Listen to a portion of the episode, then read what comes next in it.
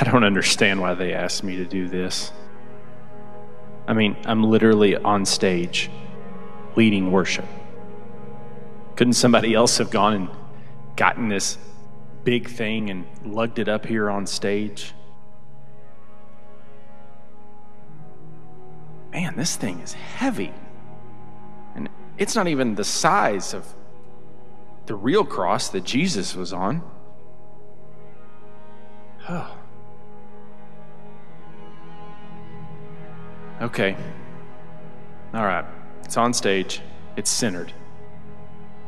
I think I got it. You know, I wonder wonder how heavy the real cross was that Jesus carried. I mean, he had already been beaten. He must have been so weak. No wonder somebody else had to help him carry it. This thing is small in comparison.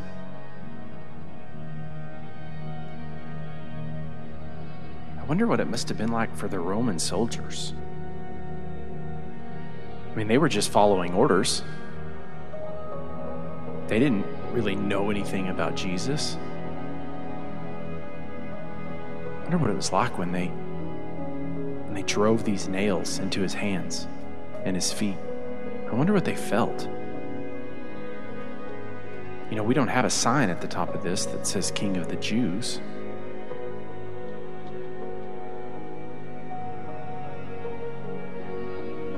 I wonder what it was like to see Jesus hanging on the cross and blood just dripping off of him. Seeing his flesh torn, that crown of thorns pushed down on his head. He must not even have looked like the Jesus that his mother and the apostles knew.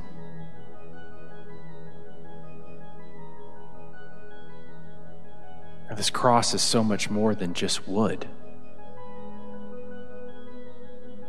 For us, the cross is, I guess it's the beginning. But at the time it happened, for followers of Jesus, I guess it felt like the end.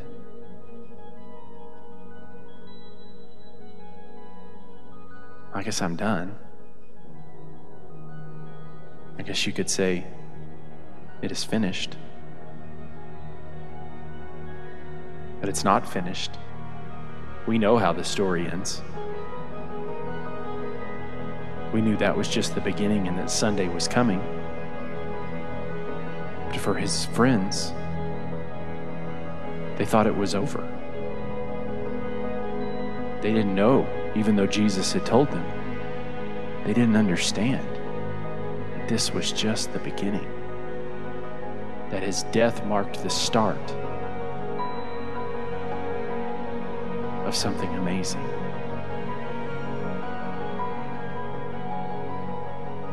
Thank you, Jesus, for this cross.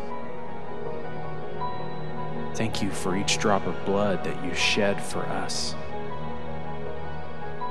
Today we celebrate. Thank you, Lord. Thankfully, today we celebrate more than just the cross. We celebrate the resurrection of Jesus. We are thankful for the cross and for what it means, but that was just the beginning of this journey. If you have your Bibles with us, turn them in the book of Matthew. In uh, chapter 28, we're going to look at the first 10 verses. After the Sabbath, at dawn, on the first day of the week, Mary Magdalene and the other Mary went to look at the tomb. There was a violent earthquake, for an angel of the Lord came down from heaven and, going to the tomb, rolled back the stone and sat on it. His appearance was like lightning, and his clothes were white as snow. The guards were so afraid of him that they shook and became like dead men. The angel said to the women, Do not be afraid, for I know that you are looking for Jesus who was crucified. He is not here. He is risen, just as he said. Come and see the place where he lay. Then go quickly and tell his disciples, He is risen from the dead and is going ahead of you into Galilee. There you will see him. Now I have told you. So the women hurried away from the tomb, afraid, yet filled with joy, and ran to tell his disciples. Suddenly Jesus met them. Greetings, he said. They came to him, clasped his feet, and worshiped him. Then Jesus said to them, Do not be afraid. Go and tell my brothers to go to Galilee. There they will see me. Jesus is risen today. I have a five year old daughter who is in pre K right now.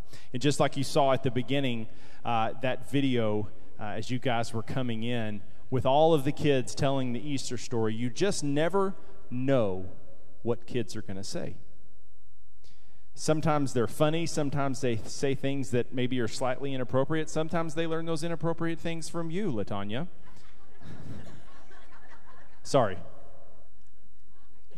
Now, you, you just never know. And there's a story of a little girl who was in pre K, in her pre K class at church, and the teacher said, Does anybody know what the angel said to the women at the tomb when they were looking for Jesus? And she raised her hand and she said, I do, I do, I know, I know. And she said, Okay, what did he say? He said, Well, the angel said, He is not here, he is in prison. I assure you this morning that Jesus is not in prison, but he is not in that tomb. He rose from the dead. Romans 4:25 tells us that he was delivered over to death for our sins and was raised to life for our justification. Thank God the story didn't stop just with the just with the cross, but that Jesus overcame death. So why did Jesus come to earth? Many of us go to church our entire lives, and we've heard this story a million times. But let's look at this. Why did Jesus come to earth? Well, Luke tells us in his gospel in chapter 19 and verse 10 that Jesus came to seek and save the lost.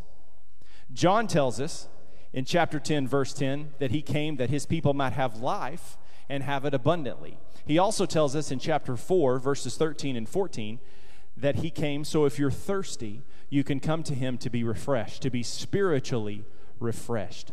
He also tells us in chapter 8 that he came so that whoever follows him would never walk in darkness. And in chapter 10, he came, most importantly, to give eternal life to his people. You see, Jesus spent three years walking with his disciples. He spent three years teaching everybody that he came across and performing miracles. And he kept telling what was to come and what was going to happen. And just like we do, his followers just couldn't grasp what he was talking about. They still thought he was coming to be a political king, to reign here on earth. And so he had shared all of these things that he was going to do. Come to me and I will give you rest. Come to me and you will never thirst again. Come to me, I will give you eternal life. Come to me and you will never walk in darkness again. And then on that Friday, he was crucified. He died.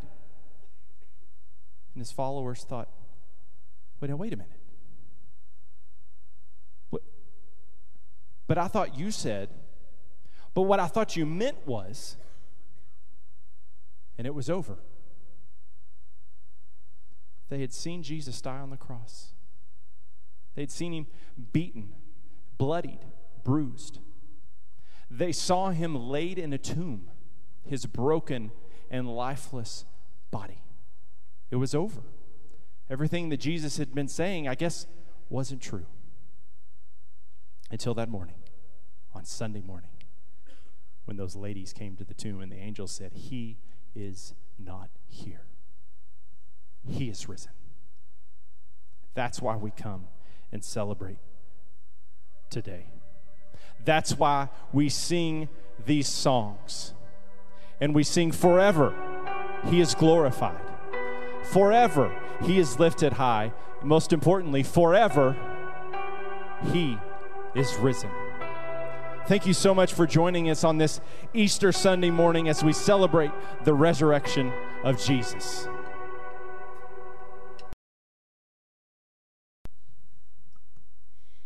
We talked recently at our last Revive night about how there are so many people who are traveling all over the world trying to get to these revivals that are all in the news.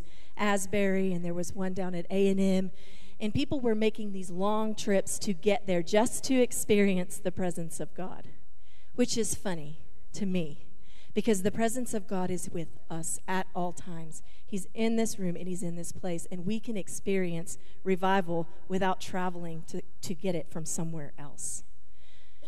It all, all that it takes is for us to seek Him.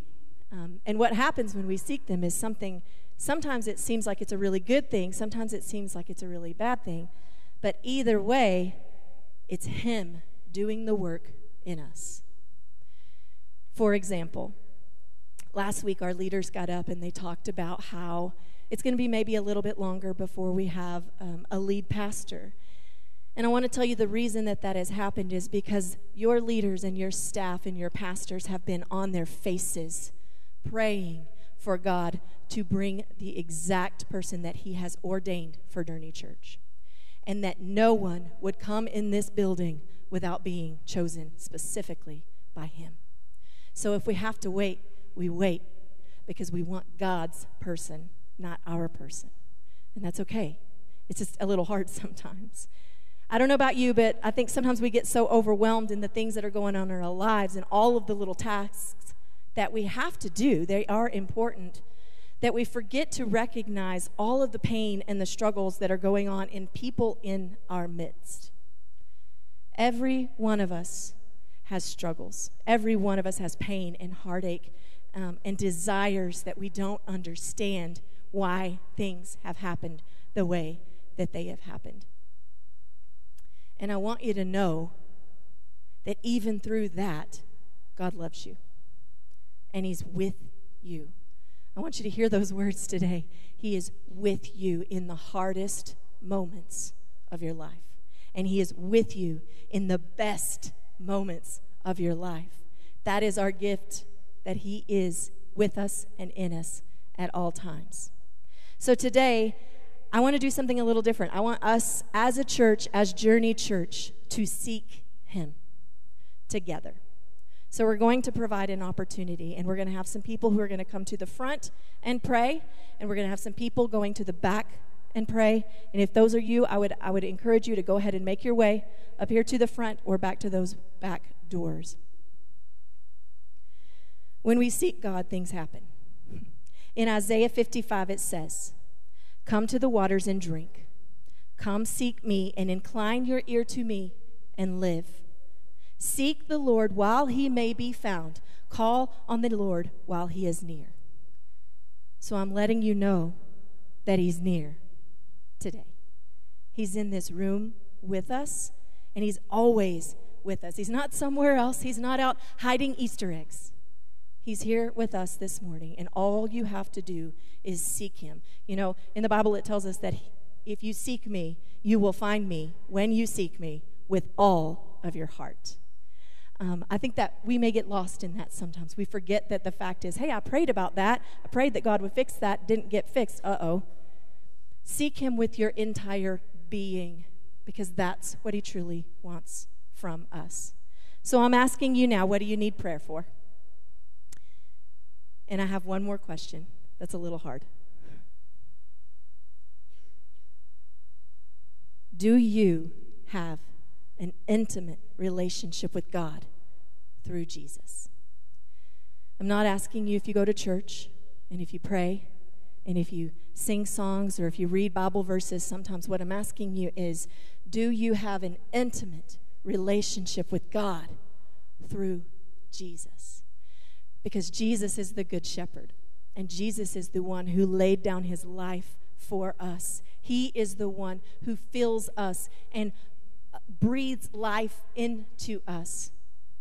And we want that deep, intimate relationship. I've had people tell me before there's probably three ways that this could go either, no, I don't have that, or maybe, or I used to. And the third is, I do have a relationship with God. I do have that. But I've been real busy, and I think maybe I've kind of strayed away lately, which is very easy to do. So I'm going to ask you, we're going to we're going to open up the the lines of communication. I want you to come. If you are struggling with something, if it's something in your marriage, in your life, in your finances, in your um, in loss, if there is struggles that you face with, maybe your schedule, your priorities, I don't know what it is. I know that there are people in this room who are fighting a battle that seems as though you can't win it. If you are one of those people, lay it down and let our friends pray for you. There are people up front, there are people in the back. You can come now while I finish talking. But if you need prayer, come to one of them. If you're not comfortable coming to one of these people, come to somebody in this room that you know. And if you are one of the people that has everything together, find somebody else that needs prayer. We know there are people in our lives. We know there are people in this room who need us. Find one. If you are one of the people who has everything together, I want to tell you one thing. You may serve, you may lead, you may pray, you may worship, you may do all those things, but sometimes we just get tired and weary because of the life that happens over and over and over. And the Bible tells us that if we come to Him, all who are weary, He will give us rest in Him. So maybe today you might just be the type of the person that just needs a moment of rest with Him. And I'm asking you to make that step and come forward too. I'm going to pray, and then we're going to continue into worship.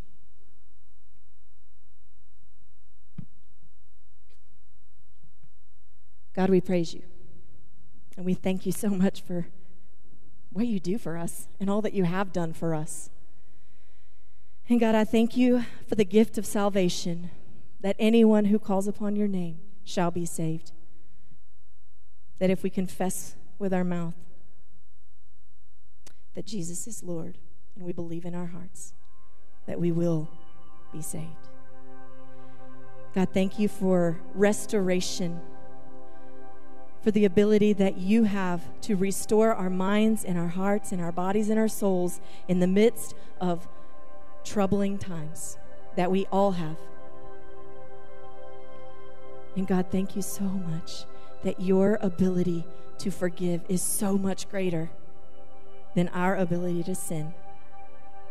And I thank you, God, for that. God, I'd ask right now in this room if there are people that need to know you for the very first time that you would you would reveal yourself to, to them. And that they would have the, the strength and the courage and the boldness to come forward. And God, I ask if there are people in this room who feel as though they have strayed away from you, that you would make your presence known to them. And God, for those of us who are just a little tired and weary, may we find rest in you this morning. May we together in this room turn our eyes upon Jesus. Thank you, God, for giving him to us. We love you and we praise you. It's in Jesus' precious, holy, beautiful name we pray. Amen.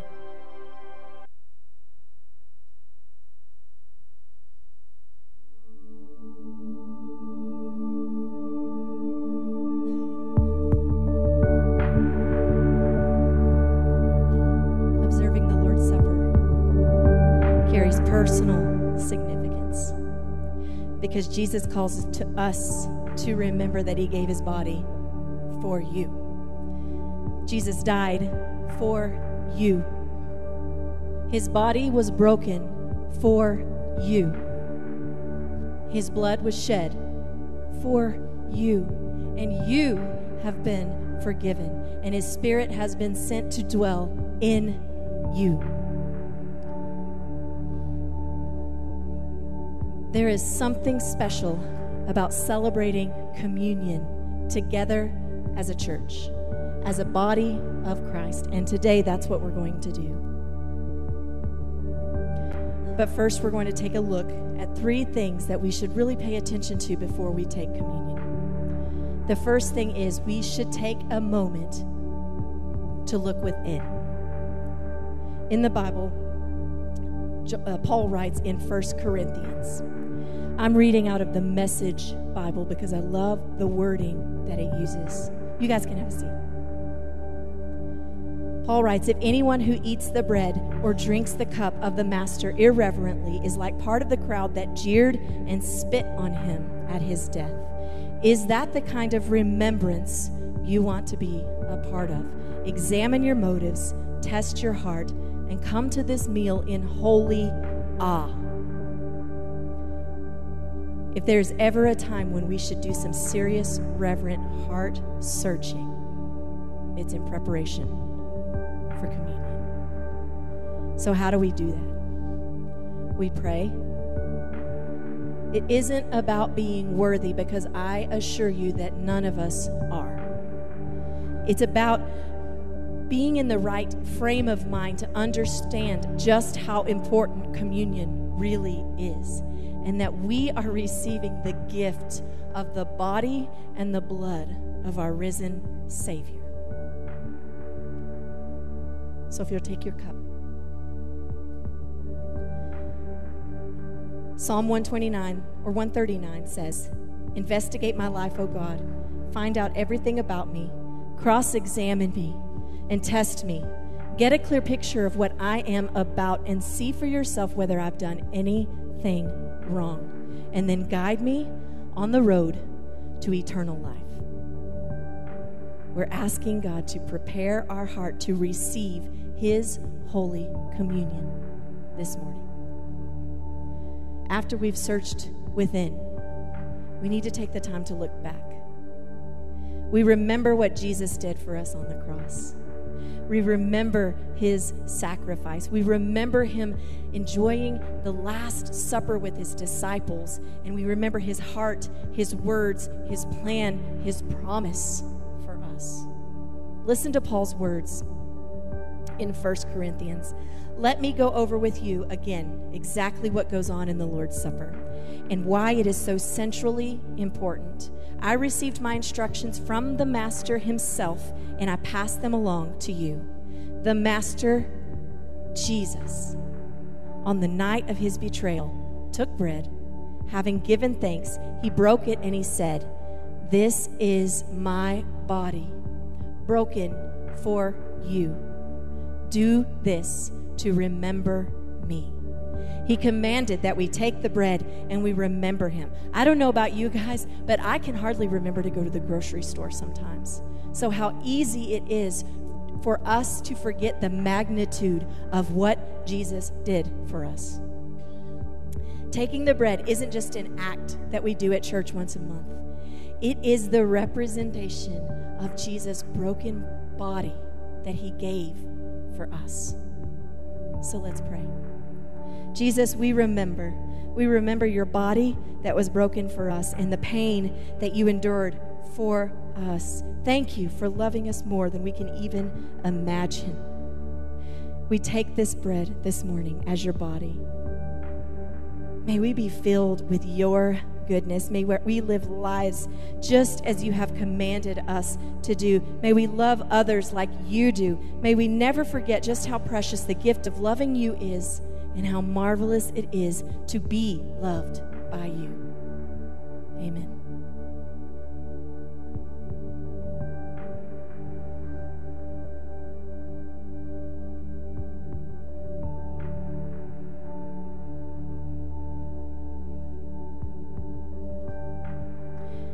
In the Bible, it says, after supper, he did the same thing with the cup. This cup is my blood, my new covenant with you. Each time you drink this cup, remember me. His new covenant. Gone are the old days and the old ways. In Hebrews, it tells us when he's talking about the difference between the old way of animal sacrifices and the new covenant with Jesus, it says, just think how much more the blood of Christ will purify our consciences from sinful deeds so that we can worship the living God. For by the power of the eternal Spirit, Christ offered himself to God as a perfect sacrifice for our sins. Let's pray. Jesus, we remember your blood that was shed for us on the cross. We remember your covenant, your promise to us. We remember that you love us so much that you would bear our sins upon your shoulders, and that you would forgive us all for our transgressions so that we can have a, an everlasting life with you. And we take this cup this morning and we remember you. Thank you, Jesus, for all that you have done for us. Amen.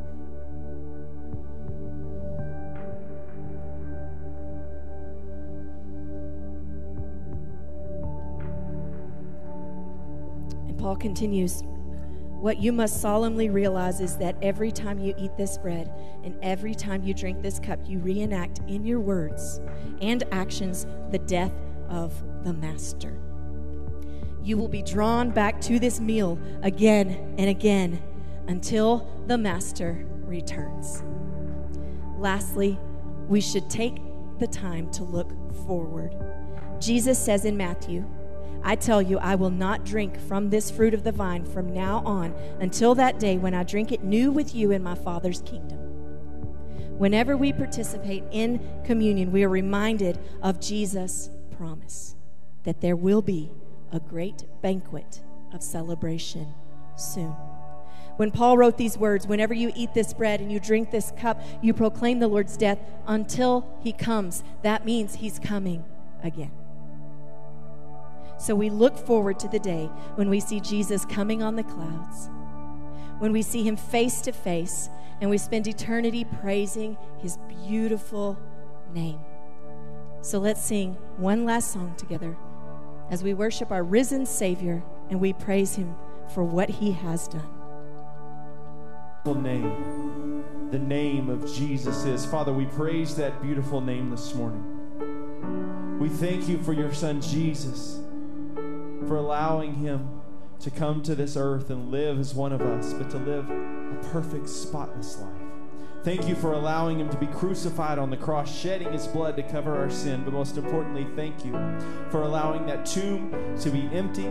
That is why we are here this morning to worship and to lift up that beautiful, wonderful, and powerful name of Jesus. Guide us as we go from this place today Help us to seek you and to find you every day of our lives as we follow after you. Give us an amazing and blessed Easter Resurrection Sunday. Amen. Thank you for joining us, Journey Church. God bless you. We'll see you next week.